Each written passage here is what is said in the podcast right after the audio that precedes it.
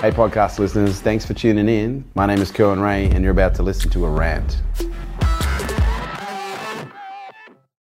Who's created a lot of shit in their life?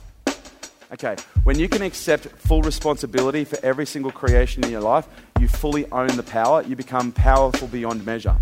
The biggest challenge for many people when it comes to owning their power and actually stepping into their power is because they're so busy giving other people their power, they become powerless.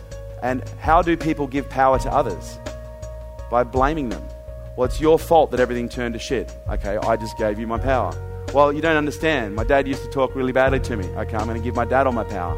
It may not be your fault, but it is completely your responsibility. You just haven't realized it yet, and as soon as you do, it'll be one of the greatest decisions that you ever make is to accept full and total personal responsibility. Because then no one has the power anymore except for you.